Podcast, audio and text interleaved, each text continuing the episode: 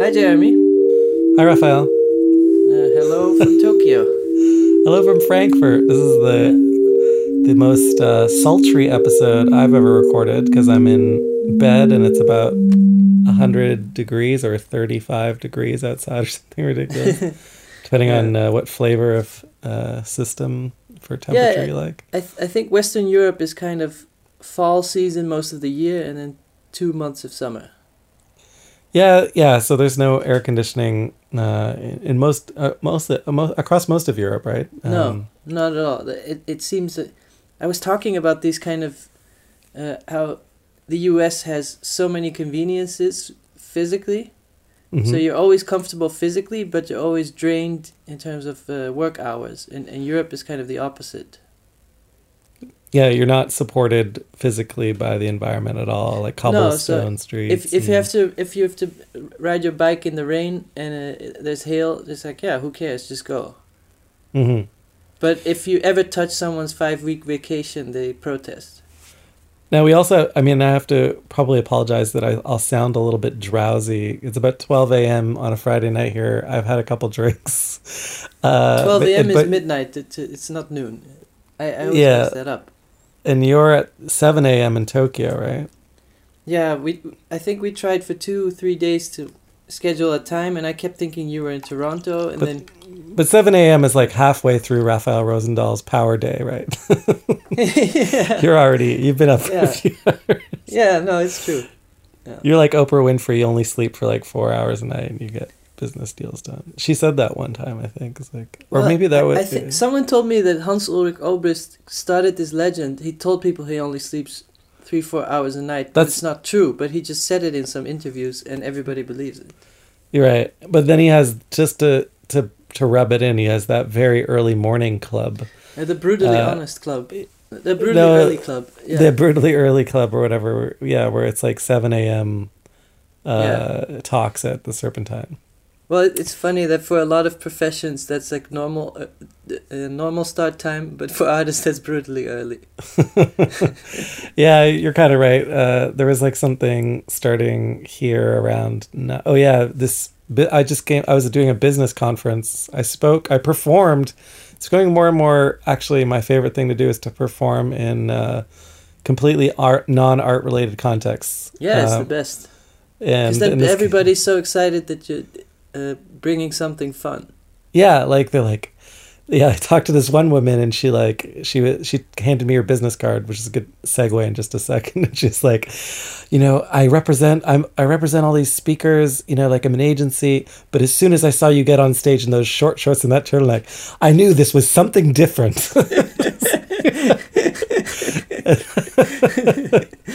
and I was like, yeah, it's definitely if that's all you're looking for. I've got lots of other people that are It- even more different. it's different. different is always can talk to. a, a funny comment when you when you show someone a new haircut and they're like it's different Yeah, I don't know if she you're actually. very special you're a very special person yeah I'm pretty sure she didn't want to represent me as a speaker, but uh, she did want to. She did hand me her business card though. So Does, do you That wa- ever feel when you perform like uh, what's the name of the boss from the office the uk uh, yeah, Ricky Gervais or something. yeah does it ever feel like that you turn on and, and the audience is not prepared and you turn on your boombox with music and you have your hat backwards like, come on Uh, yeah, it, it can feel that. Certainly in this context, it could have easily felt like that because it's like this event was like called Future Day, and it's kind of like the TED Talks of Europe. That's what they call themselves. I think it's aspirational, but I mean, uh, it's like run by the Future Institute. It's not, it's actually not. It wasn't that bad. It's actually kind of progressive in a lot of ways. My uh, I, I don't want to. I don't want to diss the fest because they were very generous. Actually, the other great thing about doing like something in a business related context is suddenly like the poverty of the art world is like immediately just disappears. Like Yeah. Oh, yes. It, it, it, it's also the the.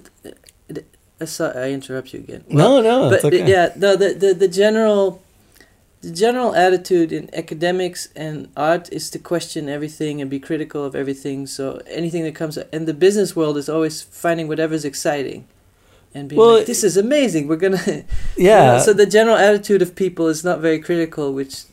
It, it- It's funny though, they had like a lot of critical ideas on stage. It's just that the audience was like, you know, wealth managers, or I met like two guys that were like enamored with my performance, and it was that they, and I was like, "What do you do?" And they're like, "We make marble countertops. Uh, we service most of the marble in New York City. Yeah, but it it's comes really- from our factory or something." it's really refreshing to be in that environment because you're so used to uh, it's just a general attitude i think amongst artists which is fine. Uh, it's just who we are and, and who we hang out with and then it's really refreshing to see a completely different perspective. Like i, I, I think if you also income brackets make for very different attitudes. So you're used to everyone kind of panicking about job loss and then you go to a business conference and they're like oh we're going to make so much money out of this yeah, it, it. It's definitely interesting, and it, it's it's always good to try and connect with a different audience, and you know, actually consider. I always consider it the best compliment. You know, when you can get it, someone that's not, you know, doesn't just just because they're f- your friend or something. You know, there's not there's no loyalty, right? You're just walking in, yeah yeah and in fact, you're so far apart from what they do, probably that yeah it shouldn't But- work. but- so, so for me the the excitement of the business environment and the that kind of context it's fun for a while but after a while it uh, it's so uncritical and everything so Yeah. positive and everything so about making more money without questioning anything else yeah, yeah. that you feel really weird after a while Well, that was the the nice thing that you know in terms of compliment is that they're like, yeah, you really made me think about this the hype around the build, measure, learn, or whatever I was saying, like in, innovation, da da da. Like Yeah, so, yeah, It, it's not like they're they're just missing the content. It's funny because the people that ran it, and we got we got to get to our segue, but the people that ran it are like they found me at through this other festival called Resonate, which I we spoke about on the podcast. And when they were at Resonate, they're like, "This thing is chaotic. It's terribly run. It's a disaster, but the ideas are phenomenal. it's like Yeah. it's Well, out of control. Where do these people come hand. from?" yeah And so uh, they're like, "How do we find more of these people?" I was like, Yeah. "You can just talk to the curator." and then the segue in, into this week's topic is that often at conferences, so you speak to people from a completely different world, and at that moment, everybody's like, "Oh, we should definitely do something together," and you exchange business cards, and it's very rare that you actually ever talk again. That's right. It's well, the business card. Yeah, so it's not just the business card, but you, just a few moments ago before we started the podcast, we're like, "What should we talk about?" And uh, yeah, we just talked. Business cards came up because you said something about. I hate Well, doing this Japan, retroactive there's the- conversation. there's the yeah. whole there's the whole tradition here of handing out business cards. And is it like is it a tradition like in American Psycho? You know that scene in American Psycho, Yeah. the movie. Yeah. Not it's in the book too, but like where they pull out the business cards and they're pristine and everyone they're like how Well, American pa- Psycho is is a the whole movie is about ex- status anxiety and and uh, Mhm. hierarchy and who's who. So Isn't that what Japan is though? not in, just but. I'm a visit. I'm a visitor, so that's always. Uh, I think in Japan it is a very hierarchical society, but as a visitor you're not part of that. So I, I think, from what I know and from the friends I have in Japan, it can be quite tough, uh, because uh, bosses have final say and there's not a lot of room for improvisation. And I'm generalizing, but as a Mm. visitor, everybody's just excited and they're like, oh, Yeah. so yeah, it's an island, so they like when people visit and bring something new.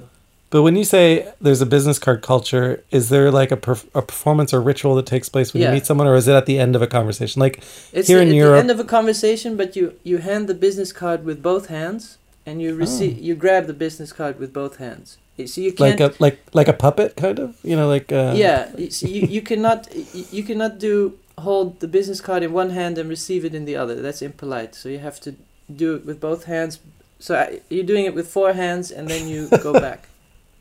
This is that's so precious in a way, like the sacred business card in two hands, almost like it's like a orb of energy that could be let go. Exactly. yeah, yeah, yeah. Don't lose it. But but what I, I kept thinking uh, for many years, everything is uh, digitized as quickly as possible for convenience. So music and reading and movies and uh, uh, spreadsheets and uh, as soon as the, like GPS for example, as soon as that came, everybody's like, oh, I love it, and you don't have to have the.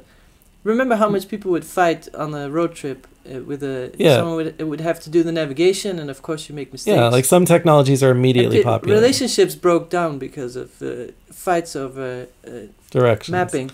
I mean, I used to print out my directions like map Yeah, but even before, before GPS that, MapQuest. Before yeah. you would have this big, big book, and And then you would have to go and the, and th- there's the cliche in comedies that men don't want to ask for directions because they feel attacked in their masculinity. They're supposed to just have this uh, compass inside.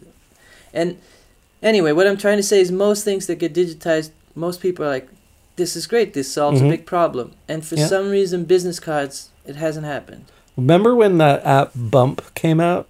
Yeah. Well, ma- It there's was like that was the first. Yeah. That was one of the first ones I remember, and they were like, "Yeah, you would like bump your phone like you bump fists or something." I was like, Yeah, "There is like- zero reason that- for me to do that. That's so broy and like that. I think that was the reason. At least that didn't work for me. Is that um, they expected me to do a different ritual than one that already existed that was worse than the original. You know, like handing Well, a business card is pretty innocuous. I, I think I think um, it sounds like a very simple problem. Oh yeah, Yeah. digital business cards, and then when you get down and start drawing a map of all the functions, is there's a lot of contradictions. So, a, a friend of mine was a CTO of one of the biggest uh, internet companies, and Mm, after one of that the he- four, uh, one of the four horsemen of the apocalypse, as we discussed last yeah, week. and then after that, he started as the head of a big university, a division of computer science and business, the Mhm. merging of those two. So he speaks to a lot of young either entrepreneurs or engineers, Mhm. and everybody in the first class is like, "We're gonna solve the business card. Why would people carry business cards?" Mhm. And then. Yeah, this episode I wanted to talk about the complexities of such a simple problem. Yeah, the other problem, by the way, that exists just while we're on this, there's another fundamental um, in design circles. The thing that people want to solve is, and it's always the challenge that gets brought to you. It's one that we're in a lot, but it's you're in a foreign city, you don't know where to hang out, and you want to you want to have Yeah. a special experience or whatever. Yeah, you want you want to be an insider. You don't want to in- go to exactly. the tourist traps. Those are the two quintessential cliches, and I always say like the But they are you know, real problems that haven't been solved yet. Yeah. Yeah. It's like how every new application I always talk about, every new video game system, they need to show off painting first. But like with every new successive technology or generation of people making apps, they're like, we got to reinvent how people exchange contact information and how they find cool places and cities. But Yeah. let's talk about contact information in that ritual. Yeah, it's, it's very interesting to me. Also, in my uh, sort of OCD, wanting to organize everything and having everything clear, hmm and then you just run into this. If you look at contact management, uh, the way I manage contacts, I use Gmail, which saves every address you've ever sent an email to, and it just adds it to your contacts. Yeah. I, I don't know if you have the same. And then I have my phone book, which is very tidy because you you, you don't want to scroll through 4,000, 5,000 contacts. Mm, I've never done that. I've never used the phone book. Yeah, but go on. But like, how do you manage your phone contacts? Um, well, I just go into the text messaging app and whoever texted me, I respond. Okay, okay, okay. I'm an in context person. I think we've had this conversation a little bit before. Like, and I believe that interface is best served in context. I don't believe So in search, directory. You believe in search. Mm, search is a is a fallback position. It's like, oh, we got you know we're under fire. We have to retreat, retreat to search. Yeah. But like the primary mode is like I'm i I'm expressing myself. I'm in the flow, and and, and a notification pops up. It's like someone's trying to talk to you. I'm like, okay, I'll just text them. yeah, that's what I'm- There, there, that's what there I'm was doing. a a DLD, also another conference. I think conferences are either. If you're talking about business cards, you're either at a conference or in Japan. There's there's no other place. With. Yeah, you might be at a meeting, but then it, and then it's extremely formal and probably useless. And you're like hand Yeah. putting the business cards in front of everyone at the table at the beginning But- of the meeting. But the the complexity for me is that there's privacy, there's updating of information, there's how important are you to someone else, and that's where it gets complex because you, basically, if you digitize a business card, you would also want it to be eternally updated. Uh, you you don't want to. Th- that's the whole. That would be the the excitement of having a digital business card. But then There is there is an app that does that too. Um, So you uh, need an open standard, but the, then there's Yeah. huge privacy implications. If you can look up someone's address, you don't want the whole world to just search and find your home address. Well, and and some like websites have tried tried to do that, right? Like about is it about There's LinkedIn about or me? Facebook or Yeah, there's even like just that. like about.me or I think that's what it's called, right? Where you just have like a simple bio. There's also Gravatar, like because the other problem people have is like um, online, like business cards need to also keep your photo up to date. There was never photo on on an analog business card, but seemingly online, because you could be a dog, I guess. Uh, you have to have a photo of yourself, like so people know you're not like an AI or a bot or something like that. Yeah. yeah. Um, And then there was a, at DLD there was a startup called Humin H U M I N, Oh yeah, and uh, they had the idea that you run into each other, you both have the Humin app, and you you add each other. The idea was that you never delete a contact. You just things get filtered through AI and context uh, uh, about how important they are to you. So that's part. Another part of the problem is that people hand you a business card, and if they would hand you a digital business card, you wouldn't Yeah. want that person to be added to your uh, inner circle of contacts. That, it just sounds like like yeah. I had that Humin app, and I was like, it never made any sense or worked for me because it's not. I, it's like it's never going to come from outside. It's going to have to be like built in infrastructure or standard, right? The problem Yeah, is like yeah. no one person can own such a big thing. It's like if you're going to own business, human business cards, relationships. we've talked about open standards before. Right? The paper business card is a fantastic open standard. Yeah. It fit it and it's built its basis its basis is on the wallet, which you could think of as the mobile phone of the last century or something like that, right? Like Mhm. everything was managed through this one little leather this but there, little there leather is a, an open standard of the VCF format, or what's the name of the yeah, yeah, card? yeah, that's right. hmm But that that's not dynamic. So if someone gives you their card and you run into them five years later, they might have a different phone number.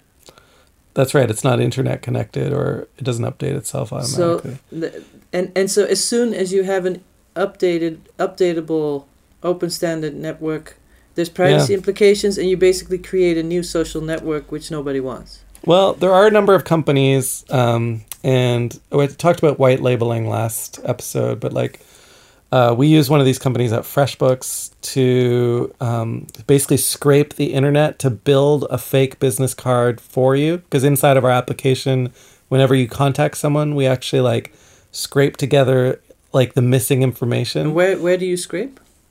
it's like not us it's a third party that there are several third parties now that offer this service and they're it's not my fault. basically It's their fault. what's kind of like so most people are like totally cool and if you use inbox or gmail you might have noticed that the avatar pictures sometimes change. It's the exact same service. And basically what's happening is there are these companies now that are trying to aggregate your identity from all of the noise on the internet and they kind of go through a hierarchy of needs. And it's really funny though. Sometimes it'll to- totally choose the wrong information usually the wrong photo and that's when we'll get a complaint um, and then what we actually do is we like call the company or like you got the photo wrong in this person and they manually change it oh wow. uh, which i It's think so is just funny, incredible Same with the editing of content on social networks. A lot of that is manual. yeah yeah Even Franco Mattes made a project about the, these moderators that have to constantly make sure that uh, content is not offensive or illegal. They're just grooming all this digital data we're like Yeah. Yeah. digital sharecroppers or something anyway so, so um, it, it, the problem, the digital business card problem, is not that hard. If it was only VCFs and you could sort of throw each other a contact uh, item, your own business Mm-hmm. card, and, and you could store it in a temporary folder, and then So- decide if you want this permanent. I would say like the last time though I even had a business card of the paper variety, I was like 21 and I was like, or maybe I was younger than that. I was like, I was naive enough to think you're that. It, you're an icon. You're like Madonna. So it's, just look Right. me up. wait, do you have business cards? I do, but I never carry them around. I, I have them. Um, I have in my travel bag. They're just they're. Do you have like I a should bring them special holder, special holder for them? Because whenever I put them in my No. wallet, I take them out and I look like an idiot because it's like folded over. There's stains on it. What kind of wallet do you have? I just have a nice like leather wallet, except that they're sitting in there for do you so have long. the George Costanza? Do you have the George Costanza wallet No, where it's I- just about I to w- explode? I work very hard to keep it. It's it's always verging on that, and then I trim it right down. Um, no, but do you save receipts and stuff in your wallet? yeah, that's when it gets out of control. But it's not in a Yeah. Costanza moment. But that that if I put business cards in there, it's definitely heading there, right? Like it's the as soon as you put a business card in there, one even, Yeah, It- it you makes know, a difference. Yeah, and you're squeezing another one in. Maybe you're anyway. It doesn't it doesn't really work. Um, Uh, how are you not. on using uh, NFC for payments or Apple Pay or something like that? Yeah, I do that. I pay Apple Pay like I don't know thirty percent of the time. But Uh, do you when I- see the the physical cards disappearing anytime soon? The physical. I see what you're saying. If I can pay with a credit card, if I can take another kind of card out of my wallet and put it on my phone, why don't I put my business card on my phone? Yeah. I think if Apple offered some kind of standard business card thing, well, but there I think There's there's contacts. uh, That is an trade? official standard. yeah. So what? Here's how it works when I go out and someone wants my contact information. Okay, there's one of two things that happen. I know happens. what you're about to say. It's it's the Notes app, right? That's kind. Well, that's how I take names for for other people. Right? Like, I'll, yeah, it is the Notes app. I'll be like, type in your phone number, type in your email, or like write me an email. Uh, will be one thing I do. It's funny that it's it's like the lowest base, uh, the least elegant solution just works. I'm like, I turn everyone into a little administrator. Like, write me an email right now. But Yeah. or I'll write them an email and I'll ask them to type in their email address. But, it's that's kind of all I need. This this threshold, this this clumsiness kind of makes for a, a filter of how important someone is to you. Because there's like casual meeting and you give each other a business card, or there's like I really want to uh, talk to you later, so then you type an address. I will say every time someone gives me a business card, I feel like like a real loser, like that I don't have one to give back. um, like, So Like, I- uh, what if what if the next time someone did that, you could. Uh, well, it's Uh, like there's it's like a gunfight, and like I I, turn up with a story, banana though. or something like that. this is a little segue. Nikola Tosic, our common friend, yes. uh, he had this tradition. He lives in Belgrade, and especially back then, printing was very cheap in Belgrade. Like the the the, the inequality of the economies was so large that you could print a thousand business cards for like five euros. Mm, they had a lot uh, of trees, I guess. Yeah, it was just the the, the economies were so different. So he, anyone who would visit Belgrade, he would make them a business card, and he always made kind of a funny one.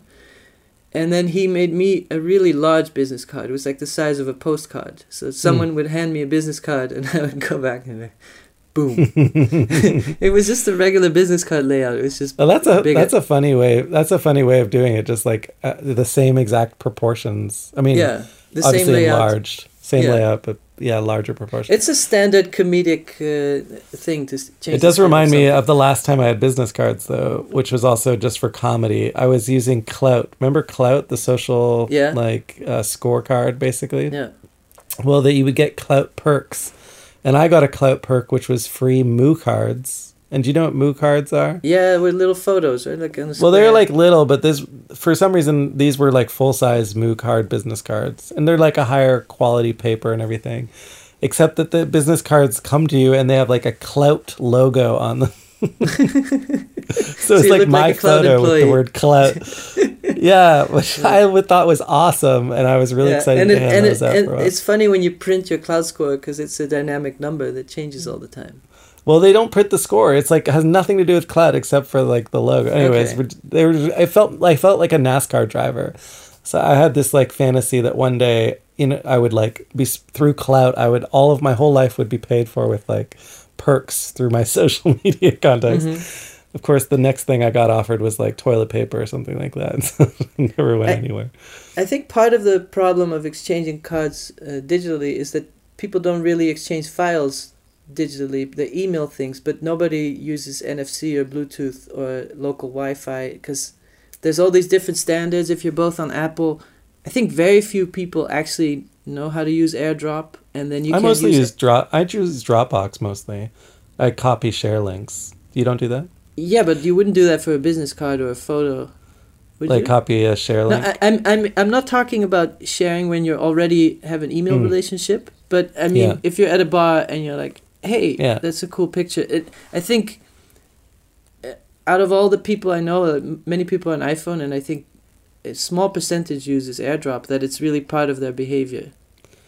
Yeah, I mean, I just I think your original point, which was that no one ever follows up on the business card, that it's not really about the contact information, is an important one for us to return to. That's a depressing uh, realization.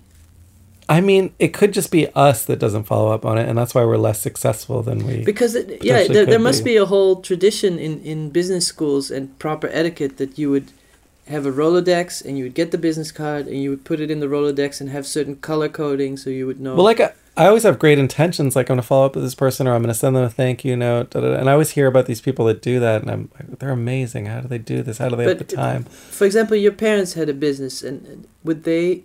Did they have a management system for their contacts No, no.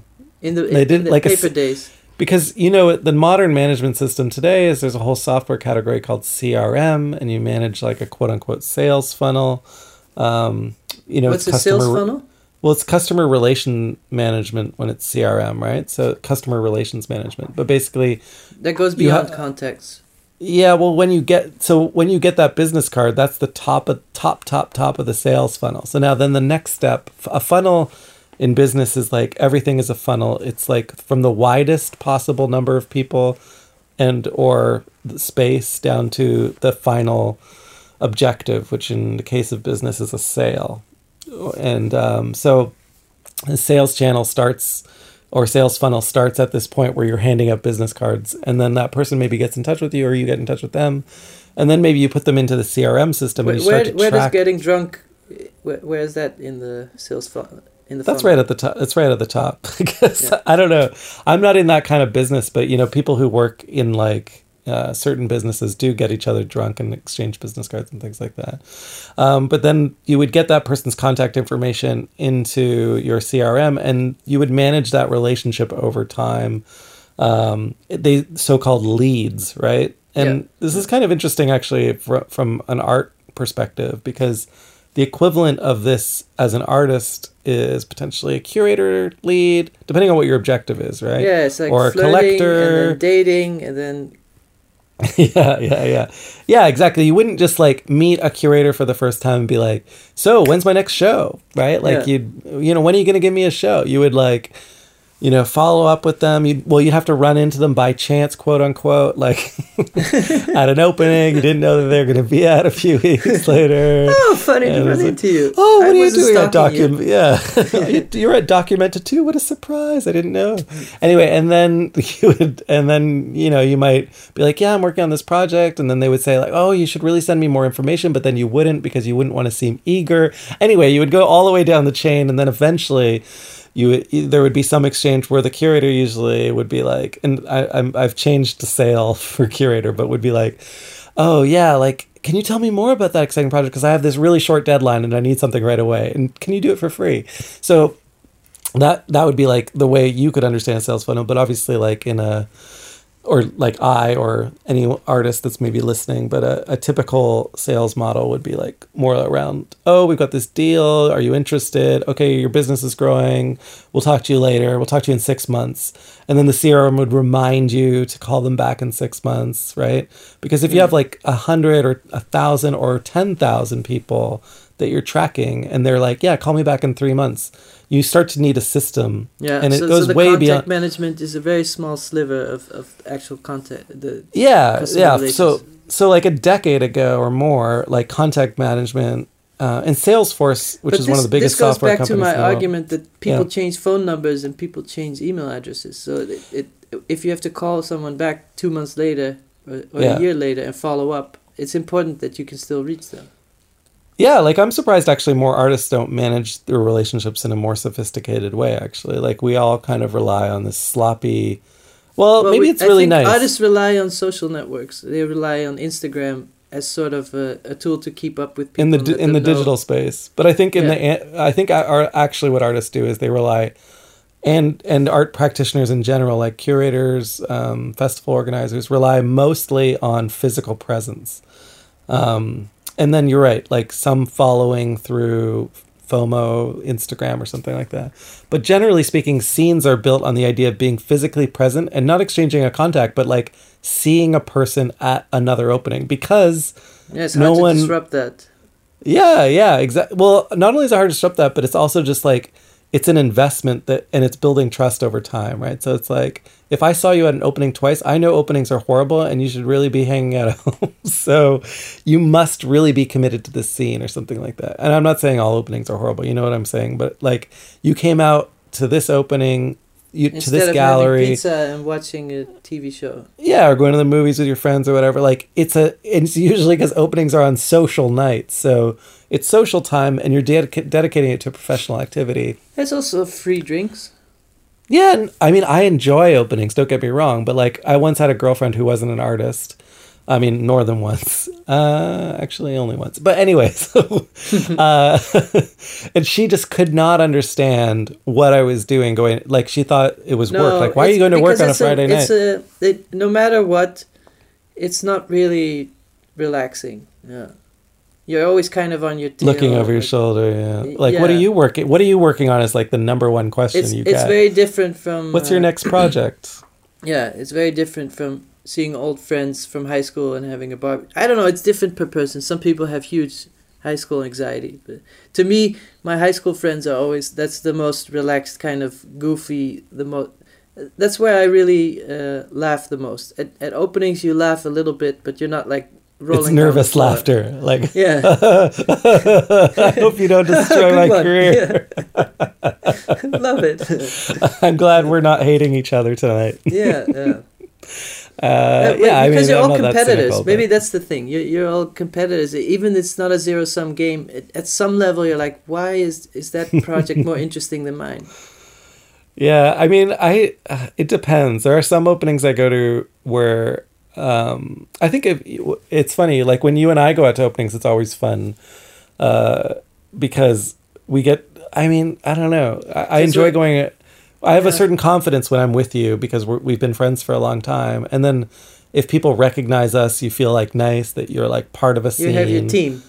Yeah, you're, you're part of your, your yeah your crew love kind of moment. Yeah. Um, oh, we're still in it together. We're all still surviving. it's amazing. How did Still we make breathing. it this far? I saw a picture of uh, Corey and Olia together at an opening on Instagram today, and I was like, oh, it's so cool to see those two together, kind of thing. Yeah. So it's like that kind of that that moment where you see two, you know, you see your friends. But but, But it's more amongst, I think amongst this context, uh, contact management is very easy. Yeah.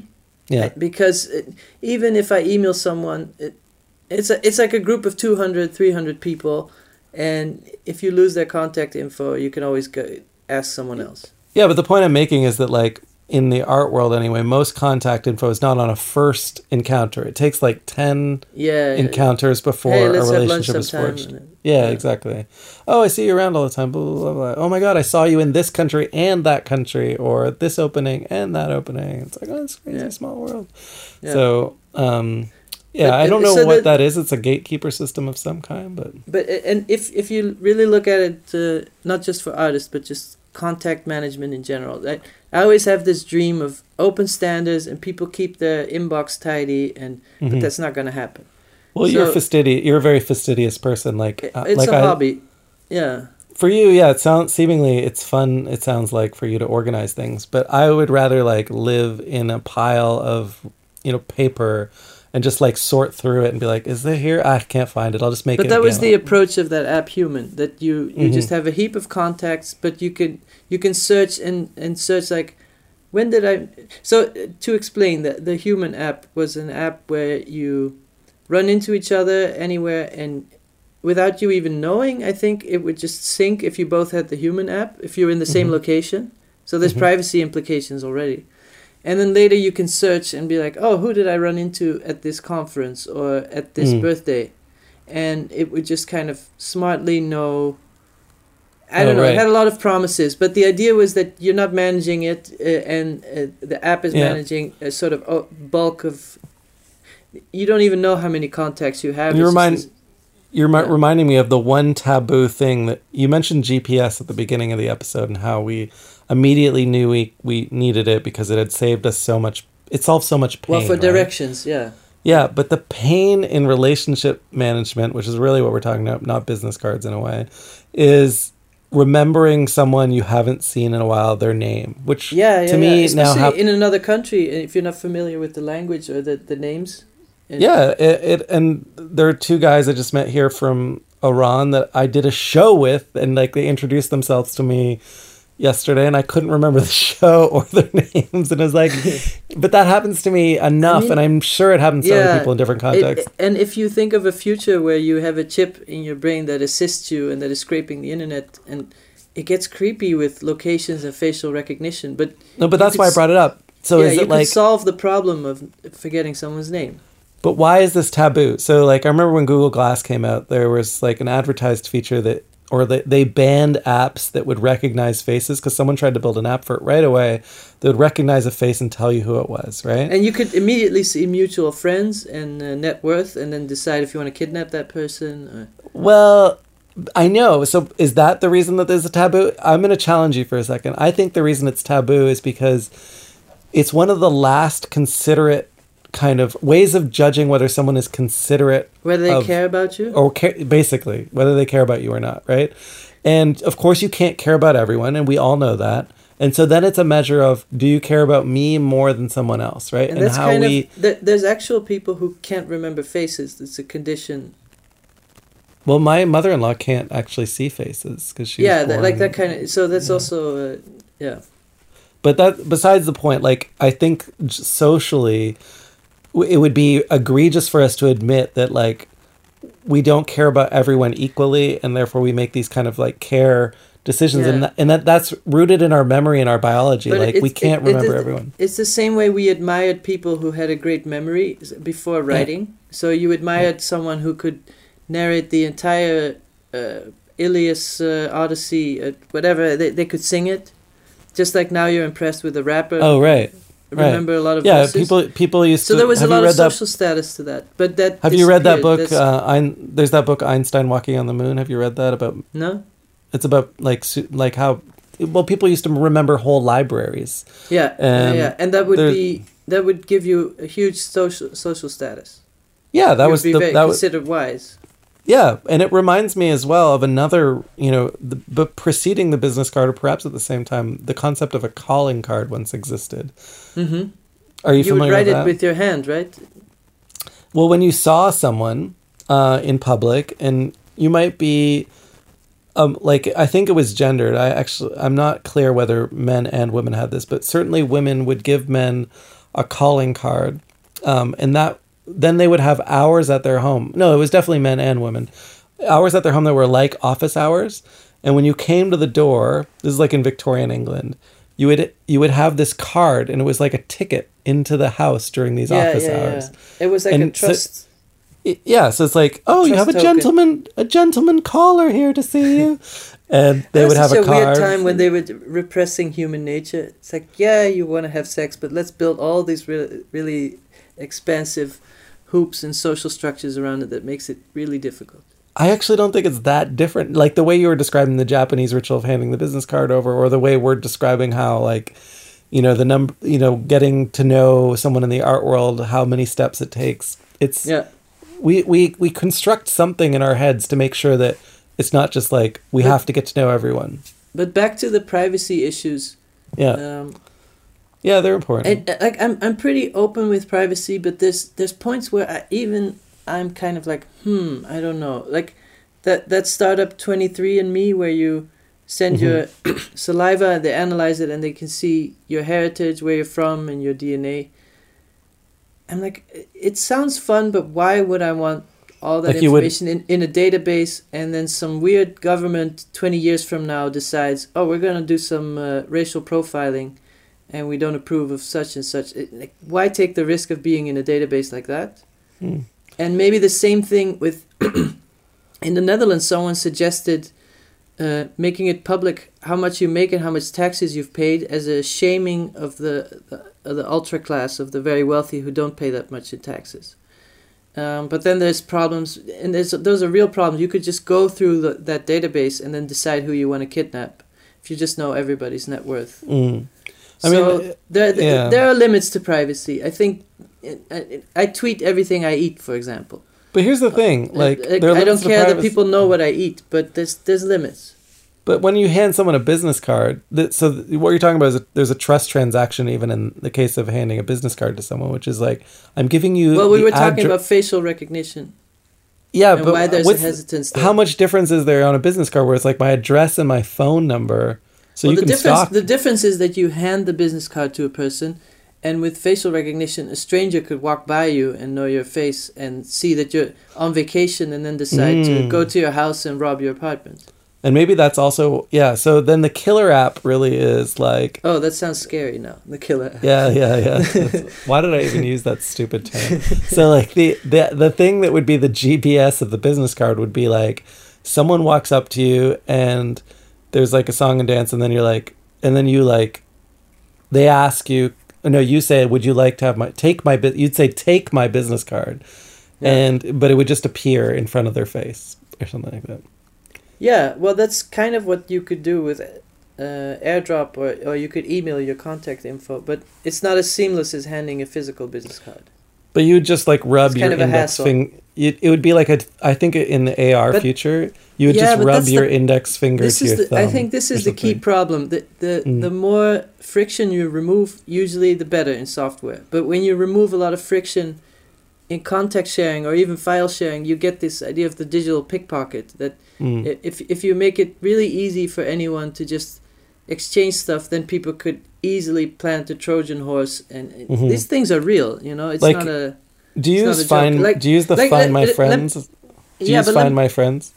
I used to, but but let me put it this way: Okay. if you see how many people in in offices open bad attachments Yes. and uh, uh, create problems on their computer, not even big malware, but the the you know how sometimes you'll I manage see. your parents' computer yeah. and they'll have a weird toolbar because they installed a they opened up a plugin and sure. And they're the craziest toolbars. And I mean, I've seen it. It's like wow. so this is the problem with exchanging digital files with people you don't know well.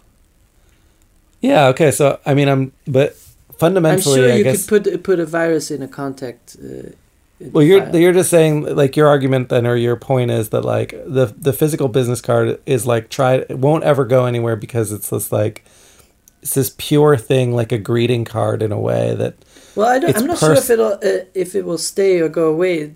Uh, I never Well- use it in the West. It's only in Japan. But sorry, but uh, the idea of exchanging.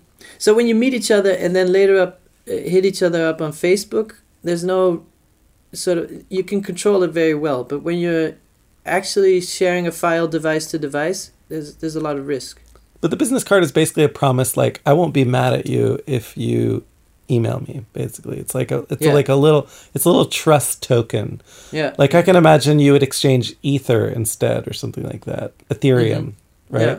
You'd be like, "Oh yeah, take some Ethe- Ethereum." I'm, I don't know why Ethereum's on my head right now, but like it's the hottest new uh, It's the new thing everyone digital talks about. currency. yes, it's the hottest new thing. I can totally see it being used as a contact management thing because you can build software. For our listeners who don't know, the difference between Bitcoin, a cryptocurrency, and Ethereum, and now there's probably already people cringing because our listeners are really Oh, yeah. knowledgeable about everything. is that you can build applications on top, distributed applications on And top of Ethereum. and you can Yeah, do- so but Ethereum is like also like a way of distributing applications or it has an Yeah. application layer. I have no Um, idea if, if the whole blockchain thing in five years is like super old fashioned or it became a standard. But it does help with your privacy concerns because it would be like if I'm giving you my contact information, I'm trusting that you're not handing it off to someone nefarious or someone else. But that's almost that's a bit too much. Too I've gone too far, haven't I? No, no, but I mean practically, if you're at a conference and you're like, "Oh, let's open up a blockchain and exchange," that's that's that's level two or three. That's not level one. Is just the business card, and this is Well, I also feel like it's interesting when you consider that a lot of people use LinkedIn instead of business cards now. yeah, But one of the one of the features that LinkedIn's built in is this is a business model around getting access to someone who hasn't given you permission to contact them. yeah, and With it's, a it- they have a so-called business model InMail. sending you a million emails. InMail though, right? Like and you pay for access to InMail. This idea of paying to push through the trust barrier, I think, means that I, I, I can see other sort of systems develop over time where there is this trust contract, maybe Ethereum or otherwise, and then you would purchase access to someone that you wouldn't normally have access to.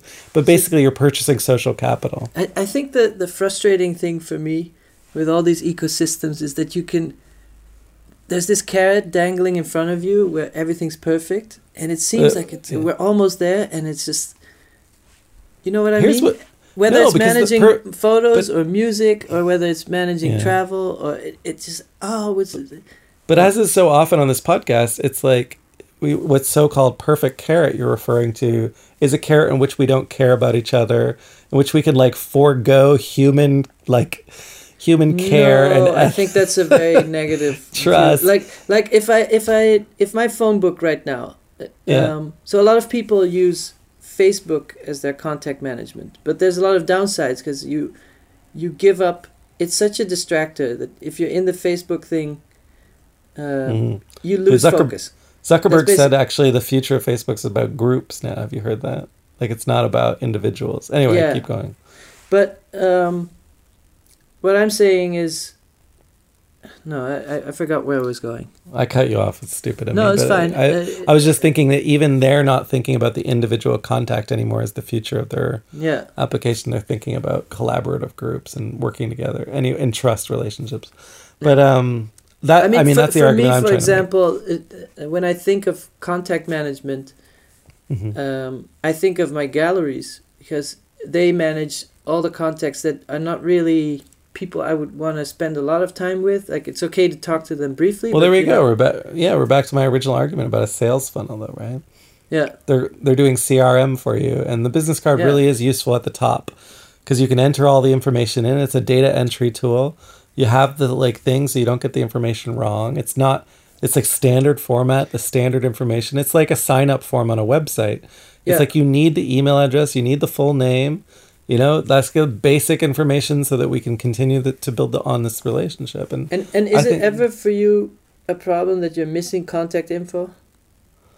Um, reach out to someone and you don't have their email, or that's Yeah, from time to time, but it's rare and rare because I can, I will like, I wanted to contact this, uh, the CEO of this company for um, the residency that I was just doing in Oslo, and we just sent, an, I just sent him an email over inbox, and if the message stands out, it's more about how you write the message that you know Okay. matters. But it's very sure, rare that you like. Uh, but that's another thing. Uh, the the the more famous you are, maybe you want to be less reachable. yeah, You don't. I've noticed this. Like people far more famous than me will make will have really locked. It's almost impossible to get a hold of them. But Yeah, they have to change their phone number every two months.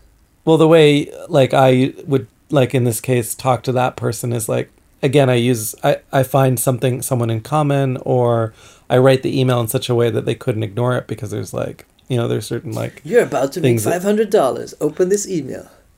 yeah you would speak in sincere tone instead of doing that. uh, but anyway, like uh, yeah, it's like we should do a whole episode on how to write a good email if you're trying to uh, because people probably write you tons of emails asking for all kinds of things and they're some of them are so like they're doing absolutely all the wrong It's things. actually not that bad. I, I, it's funny. Email has this barrier. I think uh, Facebook messages is much more.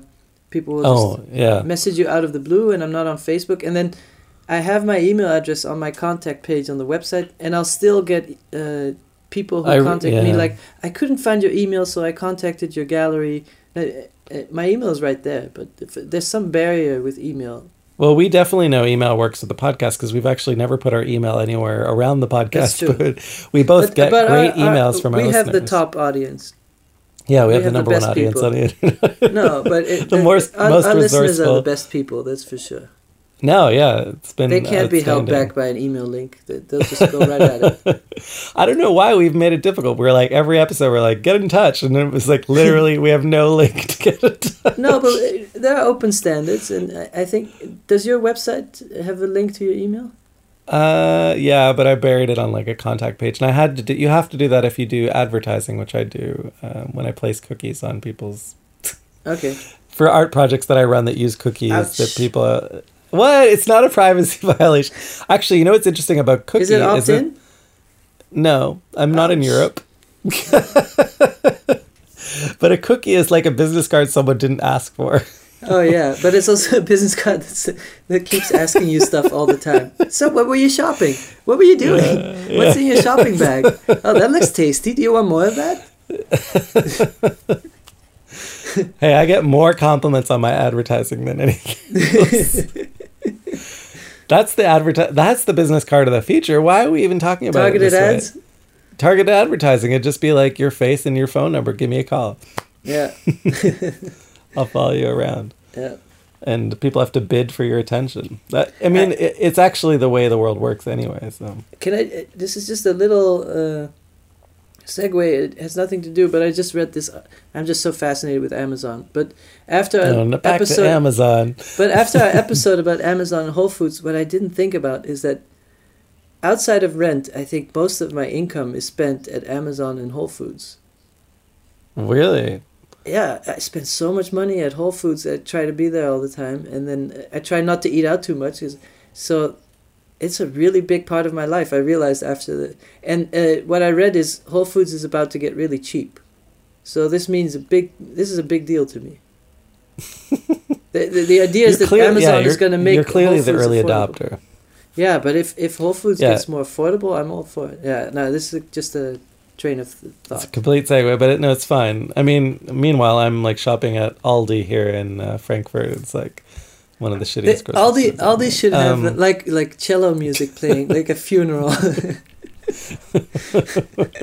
Someone today actually was like, "Yeah, Aldi's getting a lot better." I was like, "No, it's not." it's very, very Aldi low. should just instead of you know the Walmart greeter, they should have the Aldi crier. This is someone crying at the entrance. I think yeah, those are the first grocery stores that there will be there run should by be a robots. performance artist that just keeps repeating the sentence, "I can't afford it." Yeah. Anyway, um, I don't. Yeah, I guess uh, the future. I, I think of, we, of- we, we of- haven't solved the problem, and it's kind of unsolvable.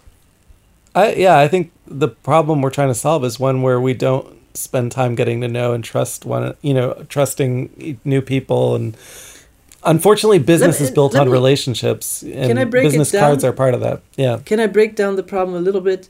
It, just on a very practical sense, if if you would have an open standard for contact information, which Mhm. there's the VCF card format, but a dynamic one, what Mhm. would be if you would have an open standard? You would need your own server, I guess, for your own contact card. How would that Um, work? Because it, it can't be a centralized thing like uh, LinkedIn or Facebook. So if you have an open standard but you want a dynamic contact card, Yeah, I mean, you could just do something where it's like a broadcasting kind of push. but where would it broadcast from?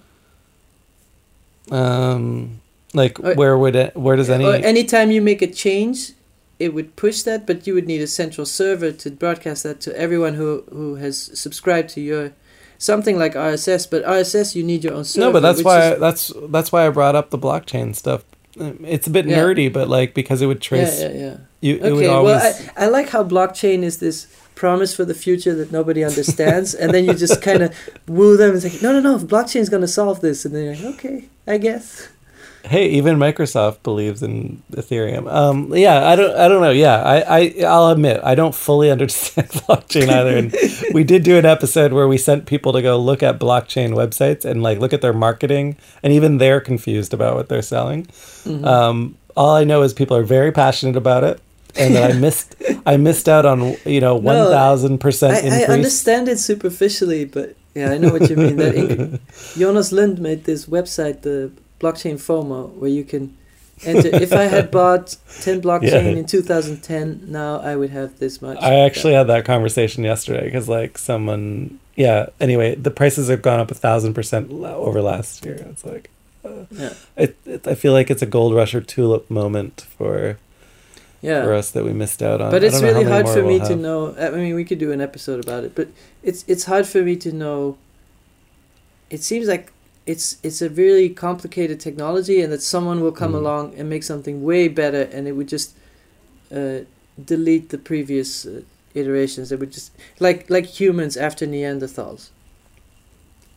Yeah I mean I think that it's going to happen through a so like a the next operating system. Ugh, I'm going to get a little bit nerdy but I really do believe the next kind of big operating system evolution or revolution will be and it's like it's crin I cringe every time I think about it but I've been making work about it for so long I, I can't ignore it will be in some form of augmented layering or augmented reality um, and so contact management will be the privacy they'll be we're gonna- floating in 3d space We'll no, we'll bre- we'll breach this privacy thing about with the Google Glass where it's like you're at. We'll breach that moment because people will be like, it's worth it to be at a party and remember John's you know boyfriend's name or whatever, right?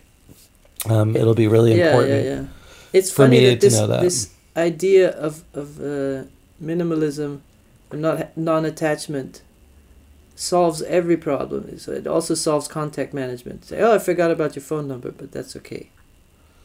Yeah, I mean, cause memory though is I guess the point I was trying to make earlier is really like it's the last test we have for whether or not you're a human who cares about another human. And I know No, I, I disagree because there's really sleazy people who have an extremely high EQ and they Yeah. can remember anybody's name, but that doesn't mean they care about you. Yeah. What else do we have? I guess. I, no, but I, know? I, I, like, what's the difference between a think- sleazy I person think and you- someone who uh, forget? There's a there's a rule for me is like, can you ask someone to help you move your furniture?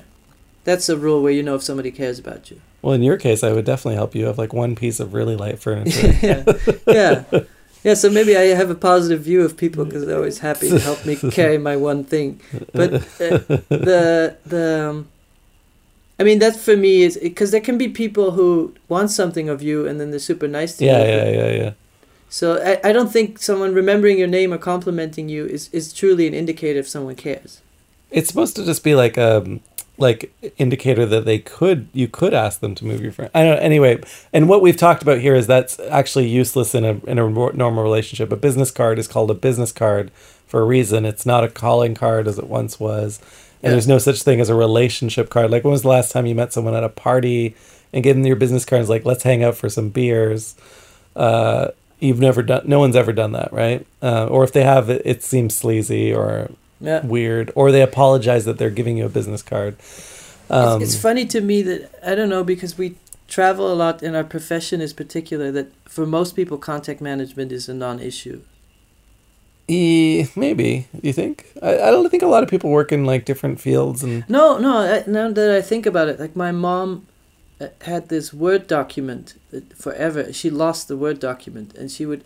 I remember her having an address book with pencil and paper, and she would use pencil so she could erase it and change people's phone numbers. Then mobile phones came along, and she needed more space, and because she had really But tiny then- handwriting. So it's definitely an issue for people who are not in business. I guess the maybe the good point I can make just to like wrap up our our show, um, so I can go to sleep. Remember, like people would send Christmas cards. That was the thing. So you'd need Yeah, everyone's so- postal address. Yeah, yeah, that's true. You would. So, but the the really the interesting point I think in art because art social like socializing in art is really business as we talked about earlier, and seemingly the business card never caught on in the art world, and so we just do a really bad job at managing our relationships. This is my point, and then you can Mhm. argue whatever your point is. Well, my And point is I- that I, I, I I- want it to be I- solved, but I'm not sure anyone cares. but I don't think. Yeah, I know. I think in the art world, it's like my point is that that's probably the one world where it would a solution might get picked up because currently the way it's done is like almost Victor- like Victorian or something, or it's just based on like accidental run-ins with people or quote unquote accidental run-ins. Um, and it takes like ten or fifteen of these global intersections. It's a very expensive uh, way. It's a, yeah, it's a very expensive way to manage relationships. yeah, Uh, there's got to be another way. I don't know. yeah, yeah. No, it, it- and and and uh, there's a really sleazy marketing part of contact management.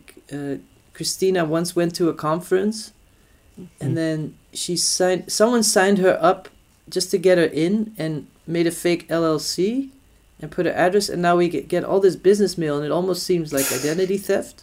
So it, that's what I mean with privacy. That there are real bad. It, it privacy sounds a bit old fashioned, but there's there's people taking advantage of it, and it can really make your life miserable. No, of course, of course, I agree with you on this privacy issue, and um, you know that's probably why in the art world there will never be a solution because the art world is like built on supreme levels of privacy, like Yeah. lies on top of lies on top Well, of the, secrets. that thing I was talking about with net worth and like if there was an app that could recognize your face and pull up your tax records, that Yeah. would be really crazy. The art the art world has such a contrast of income yeah, in in, in Yeah. the same room. That Like, would be interesting. yeah, I manage 65 billion. Oh, I'm 200,000 in debt. Nice to meet you. Yeah, you know it's funny. So I, just to close, I did this business conference thing, and, and in the performance I do, I sell the work that I'm making in real time, like using an API with Shopify and stuff. And normally I sell a few works every time I do this performance.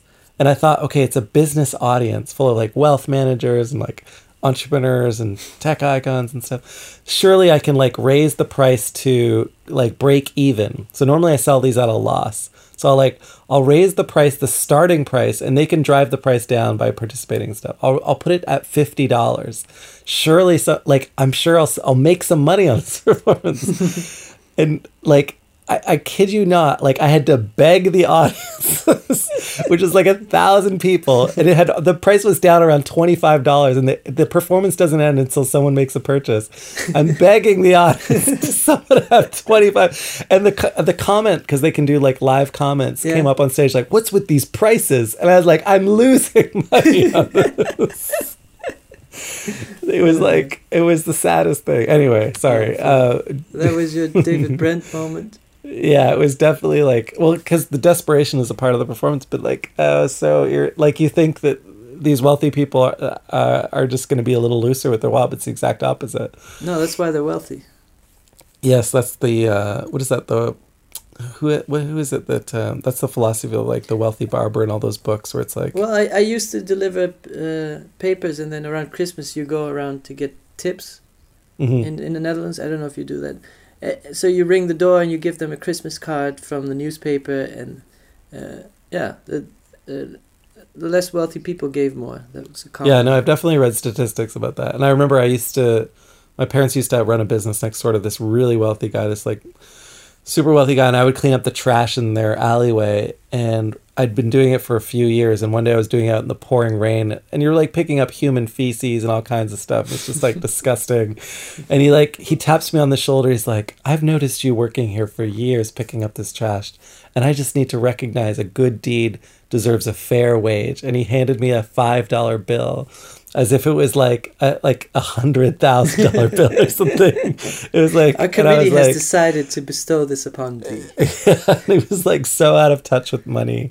Uh, it was like a Mr. Burns kind of moment. Uh, Yeah. God. Anyway, so we're over time, but um, we As do. Uh, we have a field recording. Um, did you listen to it? No, I, I was on my phone, and then I just woke up now, so I haven't listened to it yet. Okay, well, you're going to get to listen to it when you um, put together the final sound mix, but this comes to us uh, courtesy of, I- and I have to apologize if I don't pronounce the name right, but it's an Icelandic name. I think it's something, there's a Some weird people P, are going to cringe now. some kind of a P that's not a P, but it, It's a P. it's a, no, like, I really wish I could pronounce this, and maybe that's the next audio recording is how to pronounce uh, Icelandic names, but it's Sorry. Just say it as No, no. Canadian as possible. Yeah, I'll say it. Okay, it's Prain Hjalmarsson has sent in a lovely recording, actually, um, and a lovely email. Um, and the recording is actually of him uh, wandering around. Um, with he actually got a, a binaural audio recording thing. If people don't know what that is, like a like a it's like two ears that like simulate what uh, the sound is like coming into your own ears, and so when you record it, it's like gives you this amazing stereo effect. Um, but basically, he's been exploring the acoustics of different outdoor spaces. He just took it to a whole new level. He took it to a whole new level. He actually took field recordings to a whole new level. So this is him uh, walking around Richard Serra's intersection sculpture in Basel, Switzerland, and he's walking around. He's Is that clapping. the one where the- uh, I always have to make it gross? But is that the one in front of the Kunsthalle? Ah, yeah, I don't Are the- know. Because uh, it's it's known as it, it's these two huge uh, pieces of metal, like two walls but Yeah, yeah, yeah. and you It's can walk between them. But it became kind of a urinal. People go in there at night when they're drunk. Oh, did it? And so the, Well- the the metal has all these sort of green stains from people peeing in the. Hmm. I'm doing a search just because I want to see. Uh, I don't think yeah, that's photograph that's the one. You're, but- you, you, no, no, I see them clearly on Google right now. anyway, he, he, he you'll Yeah. hear in the audio recording the clapping as he moves through the sculpture. and what's what's wonderful is the reverberation, the bouncing off of the metal. Anyway, it's a really nice recording. Thank you Thank so you. much. Um, Brennan, uh, look forward to hearing from you again, uh, and from any other listeners who might have uh, interesting. Let's step our field recordings up, uh, inspired by uh, Plain's work. But they've been getting they've they've all been good. I'm I'm fascinated by the diversity that uh, the Yeah. listeners able to produce. And Yeah. Anyway, and, and people can also send in ads. Uh, like uh, we'll, we'll Oh, yeah. the ad for free. Right, yeah, and we have we have some ads that we're still if waiting If you have a new product, if you're selling something on Etsy, or you have some, you have a book or whatever, uh, or you want to take over the world and uh, destroy humanity, just send us an ad. Yeah, we should let people know now. There's like there's probably about a thousand people you can reach a week uh, that are listening on a regular basis. And and these are people who can handle finding an email link. This is an advanced audience. one of the best audiences on the internet. You've got to get the word out. Uh, we'll help you do that. Anyway, uh, thanks for listening. And um, here's some Richard Serra uh, alongside planes Clapping uh, in binaural audio. So let put your headphones on. bye bye. Bye. Thanks for listening.